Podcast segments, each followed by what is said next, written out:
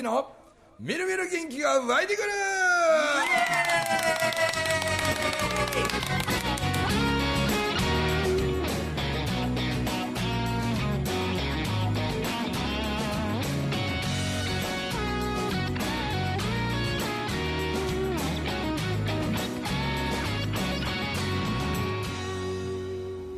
はい、おはようございます。おはようございます。はい、おはようございます。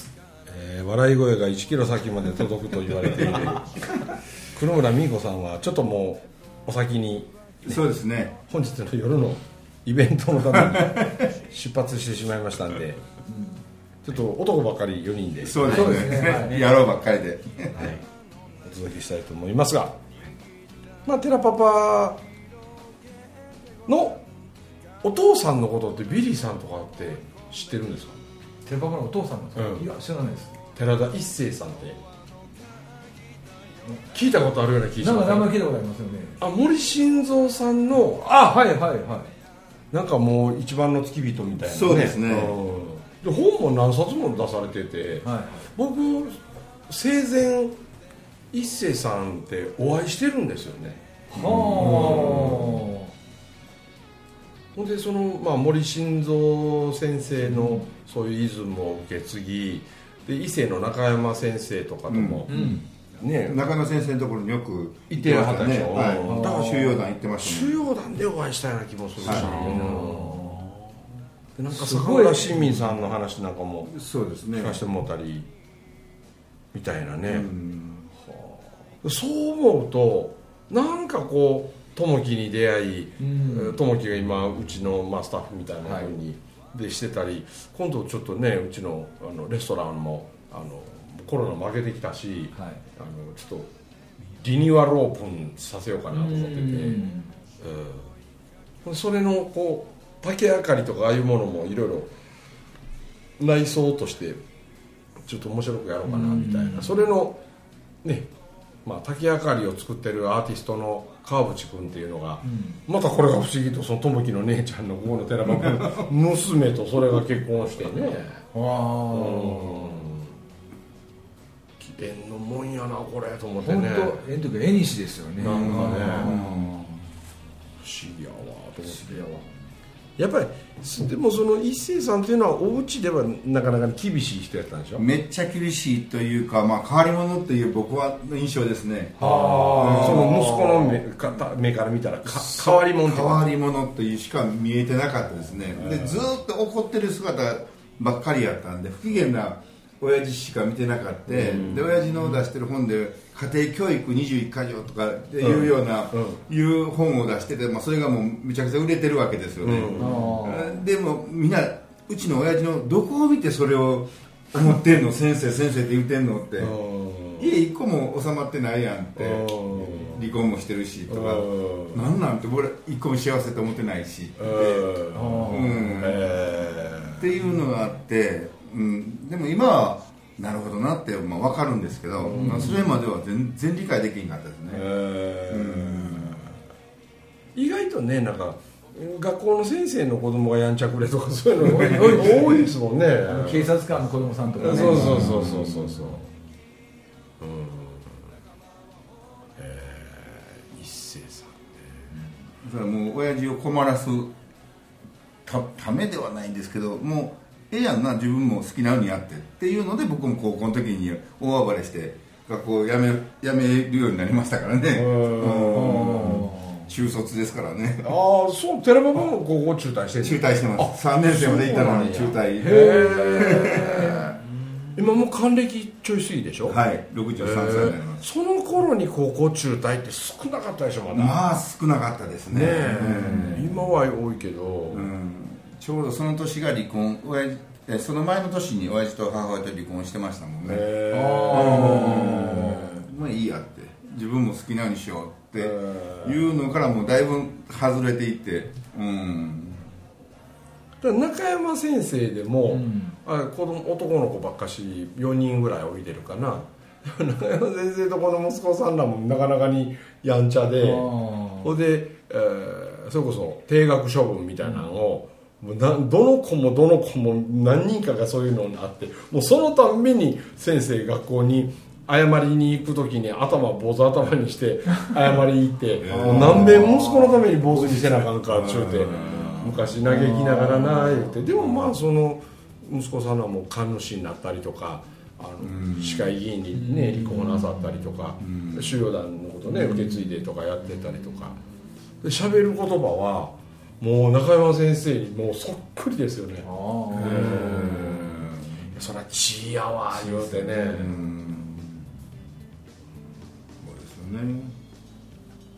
でそういうのもまあなんかね残ってんのかな、うん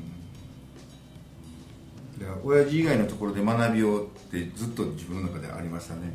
あへえ父親から学ぶでにはもうないみたいな。うん。で嫌やった。うん、で他の人からってで、まあ、宮城さんともちろんあれさせてもらってからああってでも言うてることは同じのねやけども親父からはなんかねそんなんてなかった。で今になってあこういうこと言ってたんやってやっぱりすごかったんやなってお文明さんを通じて親父がいすごかったと思う。思うようになりましお父さんお父さんがなんか古典の教科書で俺が現代ぐらいた。そうそうやね。そうですよね。うまいなうん。糸おかしみたいなものがねそうそうなんかおもろいやんに変わったみたいな、うん。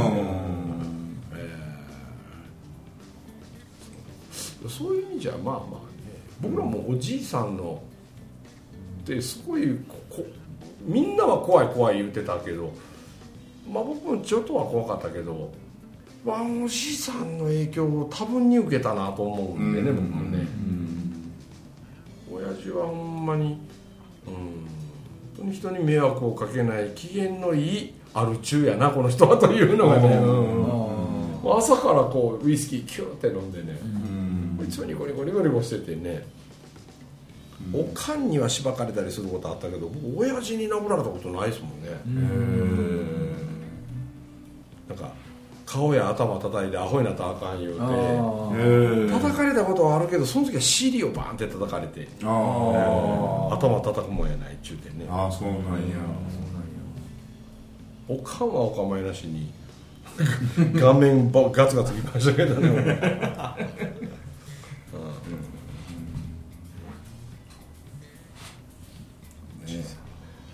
確実に導かれてるというか。そうですようねんなんかありますよね。目に見えへん何かがあるんでさっきも僕何気なし言ったけどね寺馬場のそのお父さん寺田一生さん、まあ、おもうお亡くなりになってらっしゃるけどあの生前お会いしたことあるって、うん。生前っておかしな日本語やですよね。ほんまそうですよね。ね。うん。死ぬ前にお会いしてるんやから、うん。自然ならわかるけど、生前言うて生まれる前ってああなるほ言ど葉的におかしいじゃないですか。でもそれがその絵にしというか何かも導かれるものがあるんだということが日本語は当たり前だったんでしょうね。そういうことかある意味この現世が修行の場でこう魂の世界に戻あれが生まれるっていうふうな考え方だったんでしょうね。あ多分ね。ーそういうことか。なんであの「死」っていう字もなんか僕はあれがカタカナに見えるんですよね。なんか死んでしもた後にはた横位置が一つのと、はい。で「旅」って書いてはい。点々はないけどもしあそこに二つの点々つけたら死んで新たな一つの旅に出るっていうすごいな。感じちゃうかなと思うんですよなるほど。うん。分解したらそうですよね。なんかねううん。んそう思うと死んで何もかもがなくなるんじゃなしに何かをやり終えて新しい旅に出ると思うとするならばというね。なるほどな。死んだらどうなんですかねでも。また向こうの世界があるんですよね。あるんでしょうかね、えビリーさんの講義でねそうですもんね。ああうんあれみんななんかなんか臨死体験されて戻ってこられた方の話ってなんか絶対三途の川みたいな感じの川ありますありますねはい。出てきますよ。絶対キーワードで。そうかビリーさんは3分半3分33秒。い33秒。あで僕は向こうのその男の人のところに行ってないので、うん。ただ向こうの方に川があるなっていうのは分か分かりましたけどね。ああやっぱあったんですね。だからその人と一緒に連れられてそこまで行ったらが周りにご先祖さんに囲まれてで見送られながら川を渡るらしいですよ。へえで渡ったら一応花畑らしくて、うん。そこで何日間か過ごして、はい。で上からなんか行ってまた世界変わるらしいですよ。へえやっぱ川あるんやろかね、えー。やっぱり天国地獄あるんかな。今からちょっとずつええこええことしとこう。もう遅いかな、ねえまあ死んだらどうなるんだろでもふんちゃんよく言うようにまた生まれ変わって戻ってくるんじゃないですか。うななんですかね。ねほんでま前のい今のこの人生のことの記憶はなしで生まれてくるほぼなしすですわ。文屋さん18から生まれてるんでしょ？生まれ変わってね、今回18回目と勝手に言ってるだけ。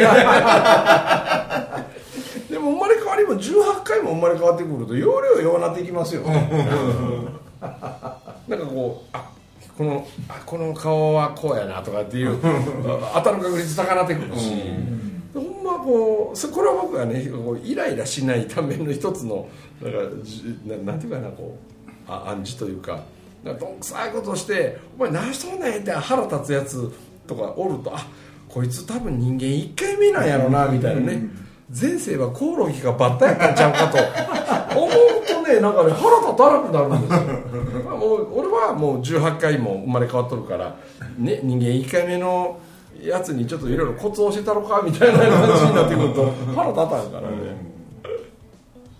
と思うようにすれば。なるほど。上機嫌におるための秘訣ですね、死んだらね。もう死んだらってこう考えるともう絶対僕出てくるんですよ。あの紫尺師匠のまた落語の話になりますけど地獄化け亡者の 戯れっていうね、あの上下で長いやつですけど。相当長いやつですわあれおもろいわ。ほんまおもろいわ。そうですね。書いてあるんですよね。桂米朝近々来日って書いてあるんですよね。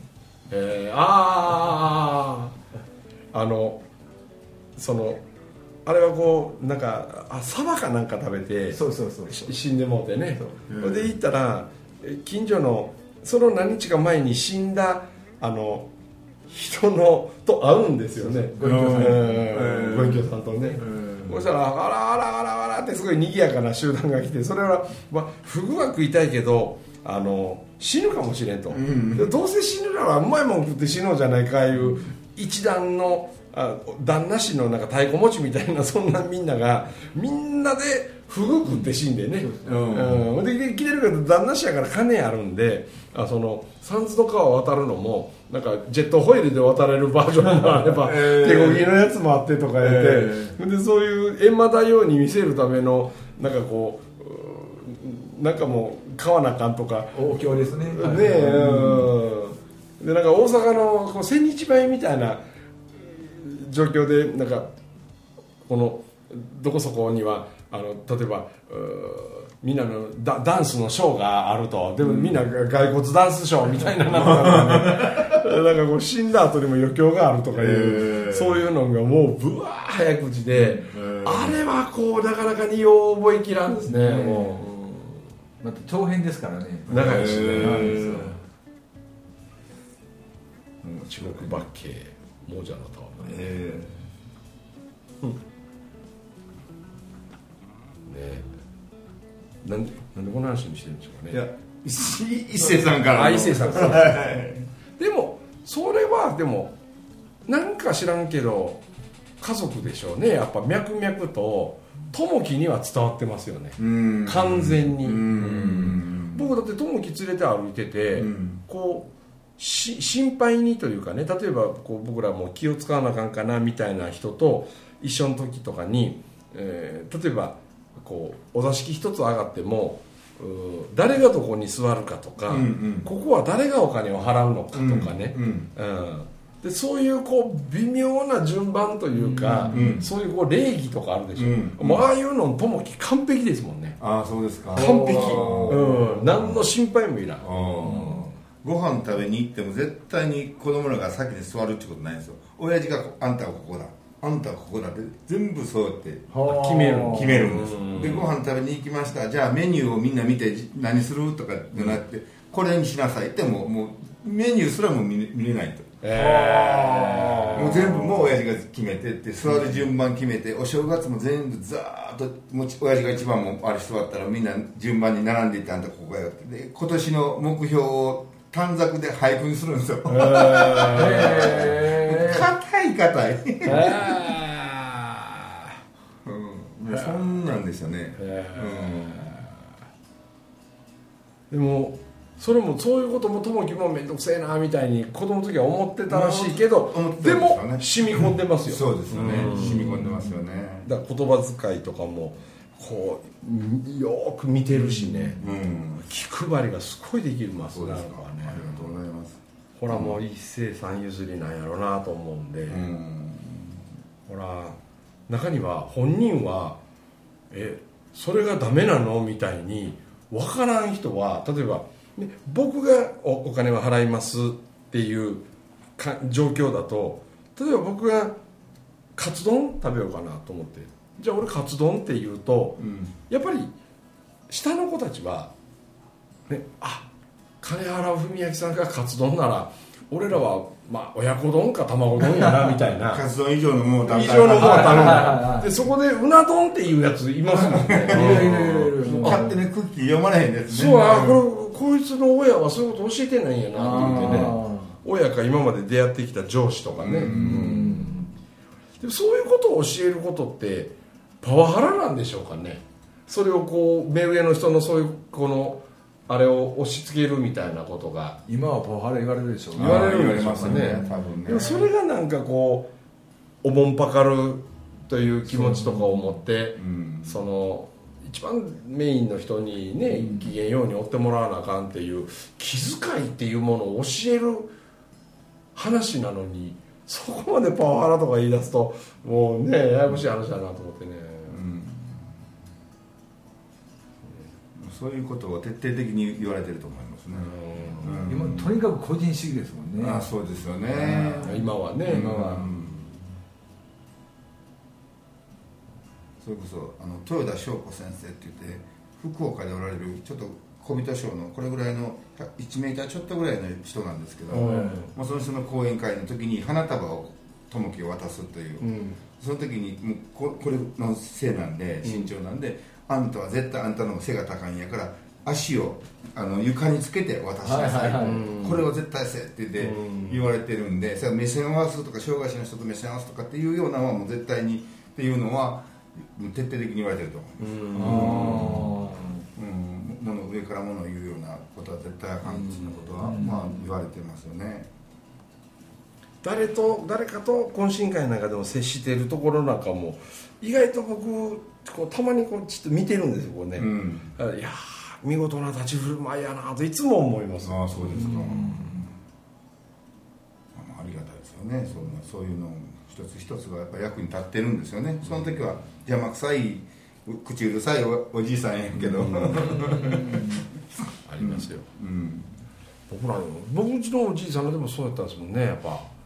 おじいちゃん風呂入らな自分ら入ったらあかんあはいはいはいはい。でなんかこうパンパンって手叩いたらね誰か彼か走っていかなあかんですよね、うん。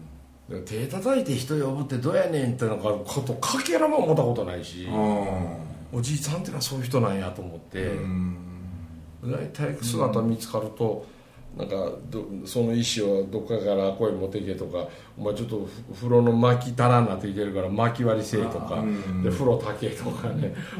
見つかるとなんか仕事させられてその時言われる働かざる者食うべからうんうんうそう言われて。だから学校から帰ってきたら家の周りからこうねじいちゃんが今どこにおるのかないうのをね家のこう周りをこう見ながらああっこにおるからどの動線を使えばじいさんに会わずに部屋にランドセルを掘り投げれるかと。うん。それで掘り込んどいて目も合わさずに出かけていったらもう暗くなるまで帰ってこないんですね。そうするとなんか手伝いさせられずに済むから。ああいううちやったらね引きこもりは育ちません そうだったらちの子が学校行かんと引きこもりでとか言ったら、ううんちのおじいさんレンタルしましょうかみたいな。もう面倒くそうで引きこもってられんわね、だか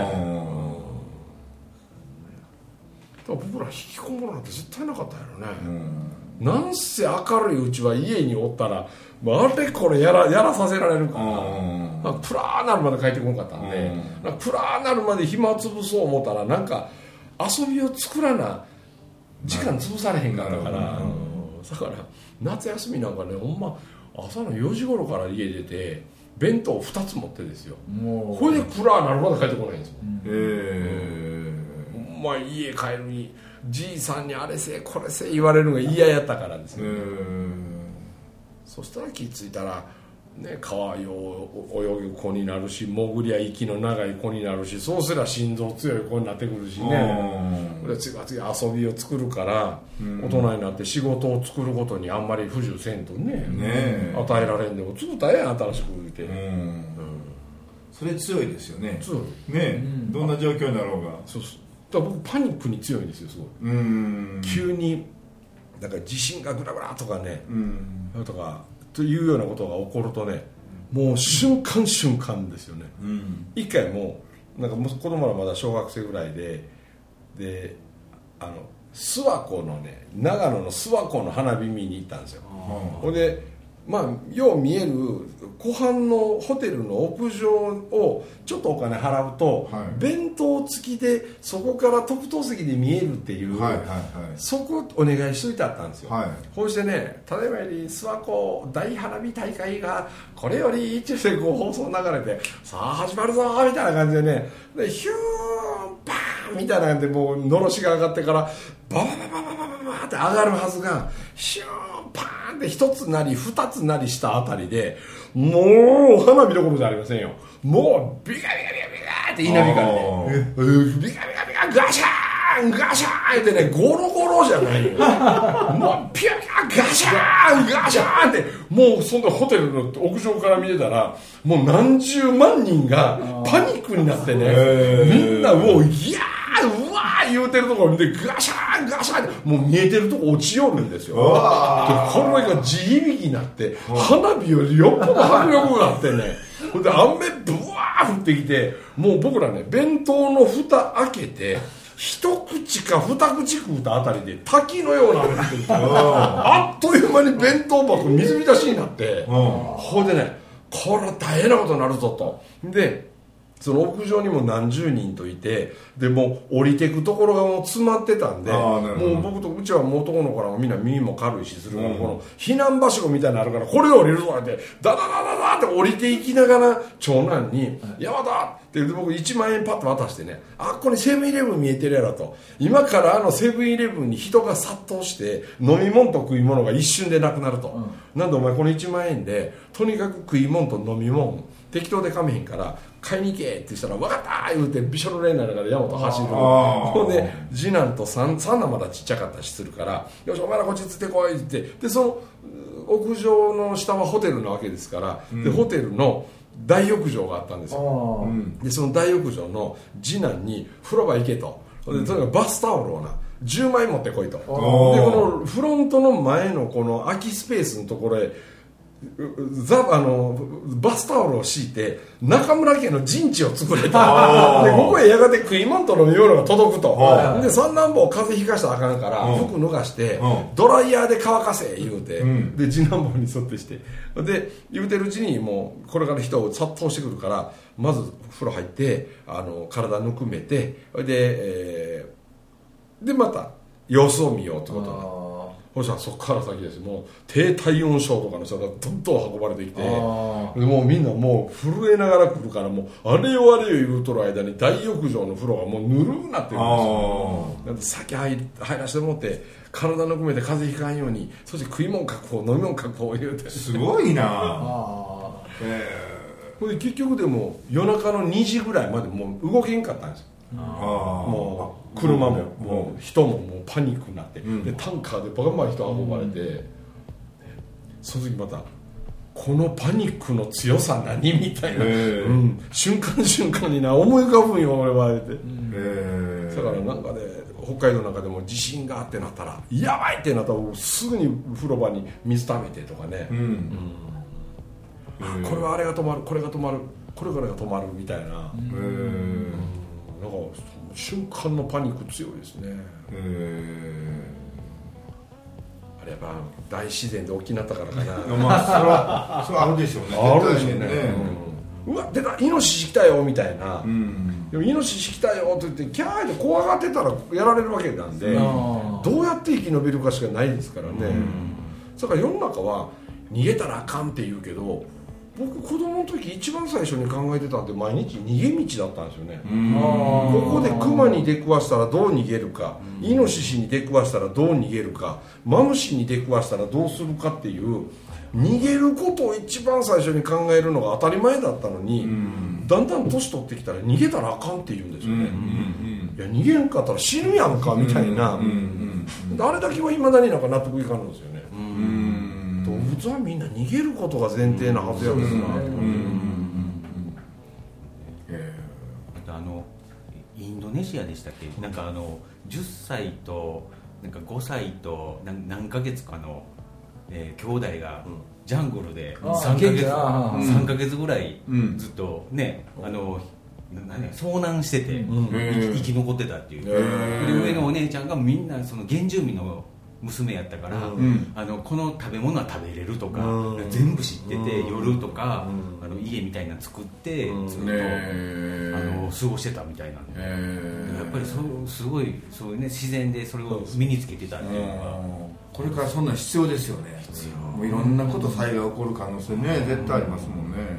だからなんとかね僕ら小学校の時にはやっぱ近所のおじいさんらとかに「なんかお前ももうそろそろ一回山で何日か過ごす経験するかしようか」言うてね、でその人らはもう刃物とナタとかね、うん。あ刃物と飯盒と、まあ、ある程度の米味噌汁醤油ぐらいしか持っていかないんですよ。うん。ほんで山でし広葉樹の柔らかい葉っぱの枝元を切って火で焼いてでそれを重ねてふわふわのベッドで葉っぱ焼いといてあるんで蚊に食われなくていいんですよ。ああなるほどなるほど。昼も上が虫対策うん虫対策に。ほん。でその焼いた葉っぱの中入って寝てで火を起こす。で竹切ってうなぎの鮎取る竿を作ったりうなぎ取る罠仕掛けたり鳥を捕まえる罠を作ったり。でそれがみんな取れるんですよいろいろで毛むしって焼いて食ってうん。で飯盒でご飯炊いて。で川の水すくってきて。でそれを見て味噌塗ってで鳥の骨やのうなぎの頭やの入れてほいでずーっと焚き火してるその下の石を枝で挟んでペッて掘り込むとねジュワーなって一瞬で熱々の味噌汁できるんですよね。でそうやってしながらね4日も5日も山の中にずーっといるんですよ。全部食料は山で調達なんですよ。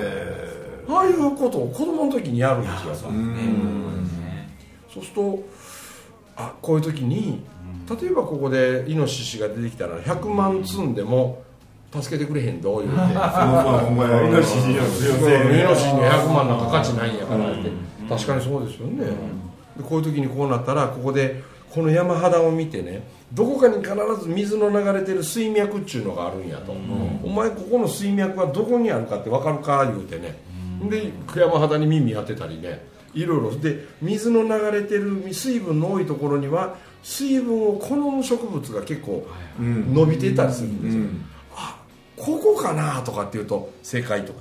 竹切って刺したらそこから水出ますから。災害の時は水はこうやって確保するんやとかねなるほどなるほでもここら辺はちょっと粘土っぽい匂いせえへんか、この下は次大雨降ったら地滑りするとこなんやどああそういうことね。土の下には粘土があるからっつってね。あなるほどな言うてね